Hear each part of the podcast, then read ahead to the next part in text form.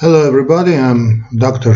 Professor Astvatsatryan, Armen Astvatsatryan from Yerevan, Armenia, and today we'll talk about, just in some words, about atrial fibrillation. Atrial fibrillation is a condition that disrupts heartbeat, heartbeats of your patient. A glitch in the heart's electrical system makes its upper chambers, so the atria, the upper chambers beat so fast they quiver or fibrillate.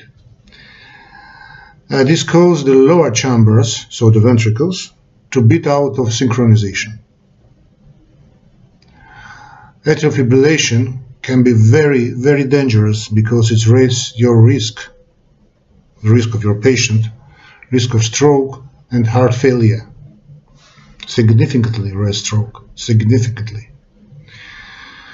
Uh, usually the atria and the ventricles work together. In tandem, work together so that the heart pumps blood in steady rhythm, usually normal in normal heart. But in atrial fibrillation, they don't. The irregular beats can cause a fast fluttering heart rate 100 175 beats per minute. So instead of normal as you know 600, uh, 60 till 100 beats this gap. 60 100 beats per minute this is normal. But in atrial fibrillation irregular beats cause a fast fluttering heart rate more than 100 Uh, for many people, atrial fibrillation doesn't uh, cause clear, obvious symptoms, but when they are, they'll often include an uneven, uneven pulse, uneven, so extrasystolia, uh, like extrasystolia, but it's worse than extrasystolia, atrial fibrillation, uneven pulse, a racing or pounding heart. Uh, a feeling that uh, heart is fluttering, chest pain, feeling short of breath, lightheaded or dizziness. When heart is in atrial fibrillation, blood doesn't move well throughout body. So patient may feel dizzy or faint, breathless, weak and fatigued.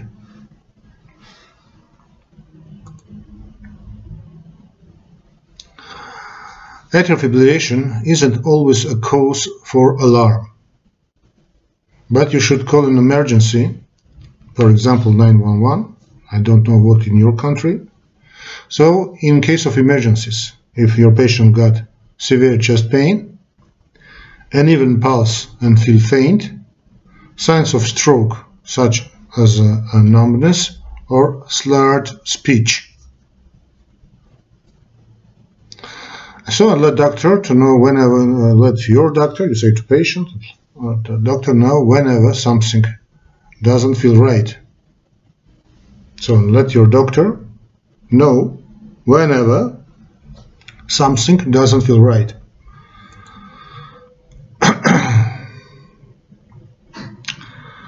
Uh, when heart is isn't pumping like it should, the slow-moving blood and fluttering heart can pull inside, which makes it easier for clots, or thrombi, to form. If that happens, and the clot travels through, through the bloodstream to brain and gets stuck, so your patient could have a stroke ischemic stroke, of course, people with atrial fibrillation are five, even more times more likely to have one, to have stroke. So if you have got a patient with atrial fibrillation more than five years, you can be absolutely sure that this patient will have a stroke. Okay? Uh, the most common uh, triggers are conditions that strain your heart, including high blood pressure, coronary artery disease and heart attacks, heart failure, problems with your heart valves.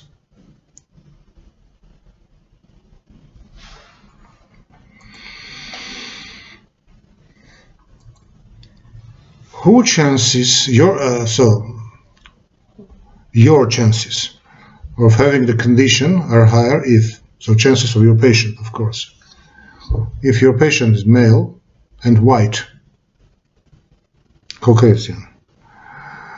Uh, if your patient over 60 and close family member had or has it.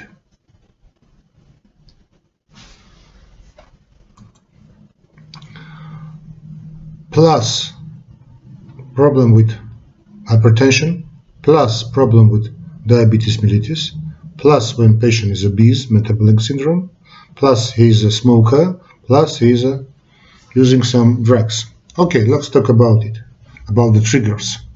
It also uh, been linked to things you can do something about it. Being overweight or obese drinking too much alcohol abuse of alcohol smoking any dose of any kinds of cigarettes any kinds of smoking any kinds. So using uh, street drugs stimulants uh, some illegal drugs important taking certain prescription drugs such as albuterol for example during uh, asthma bronchial asthma okay uh, after heart surgery, a coronary artery bypass or other type of heart surgery can trigger atrial fibrillation. So if it happens, you're more likely to have other complications too. Fortunately, this type of atrial fibrillation usually doesn't uh, last long.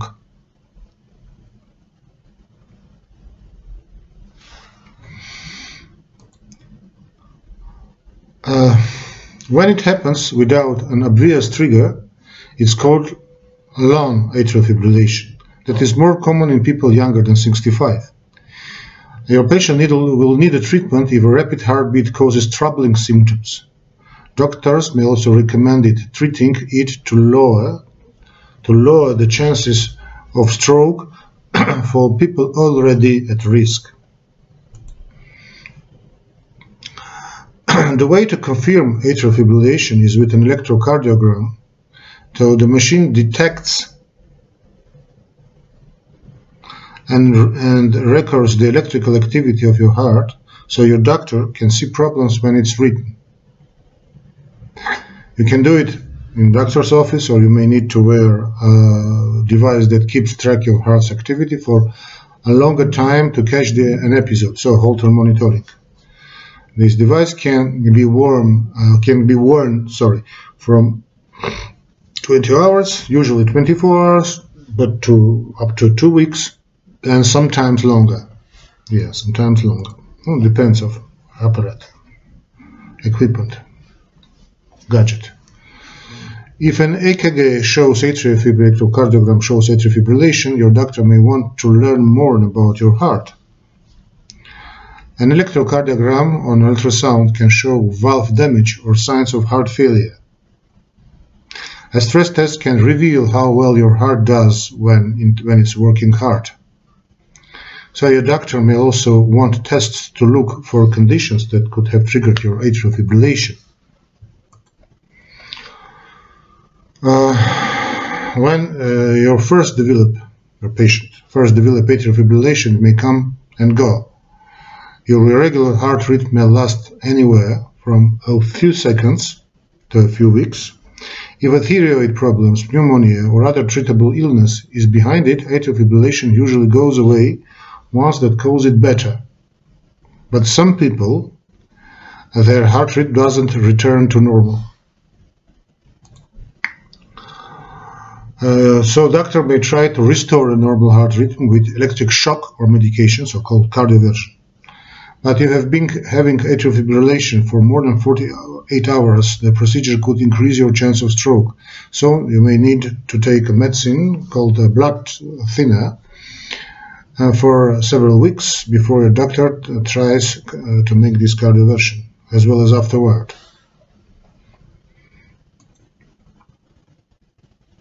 Medication. If, uh, if your symptoms are light, mild, or if atrial fibrillation comes back after cardioversion, you may be able to control it with medicine.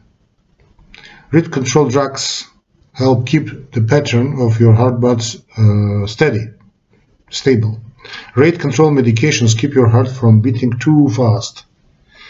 Daily aspirin or drugs called anticoagulants or blood thinners can help uh, prevent clots and lower some people's chances of having a stroke. Uh, a doctor feeds a small problem through uh, feeds. A doctor feeds a small, uh, small, uh, not problem, probe. So we call talk about ablation. We're talking about ablation. So a doctor feed, uh, feeds a small probe through a blood vessel to your heart and uses radio frequency energy, a laser, a laser, or intense cold, uh, intense cold to zap the tissue that sends out the bad signals. Although you won't need to open heart surgery, the procedure have a procedure has some risk, some risks. It's only for people who have serious symptoms that cardioversion and medications haven't helped.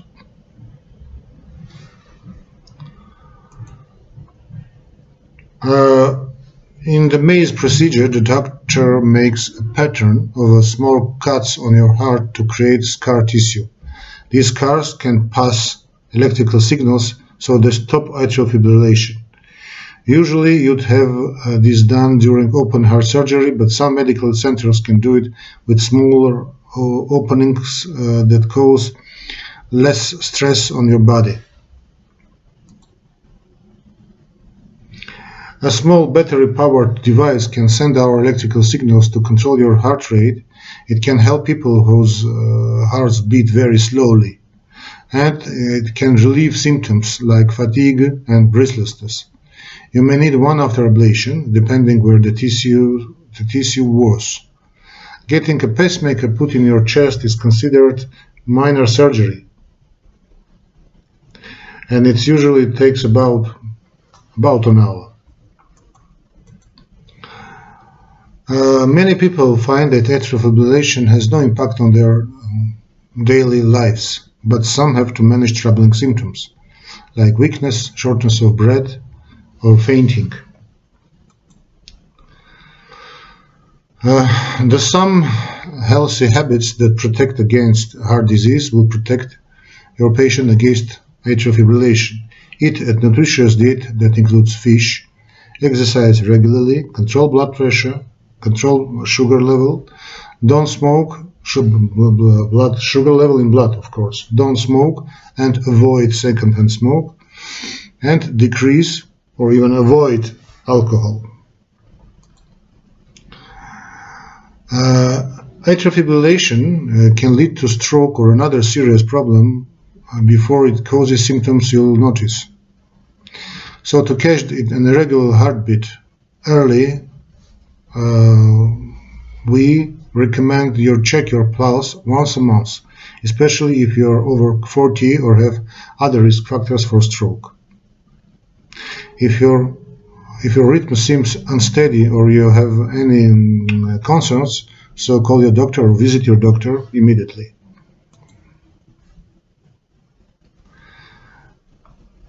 Uh,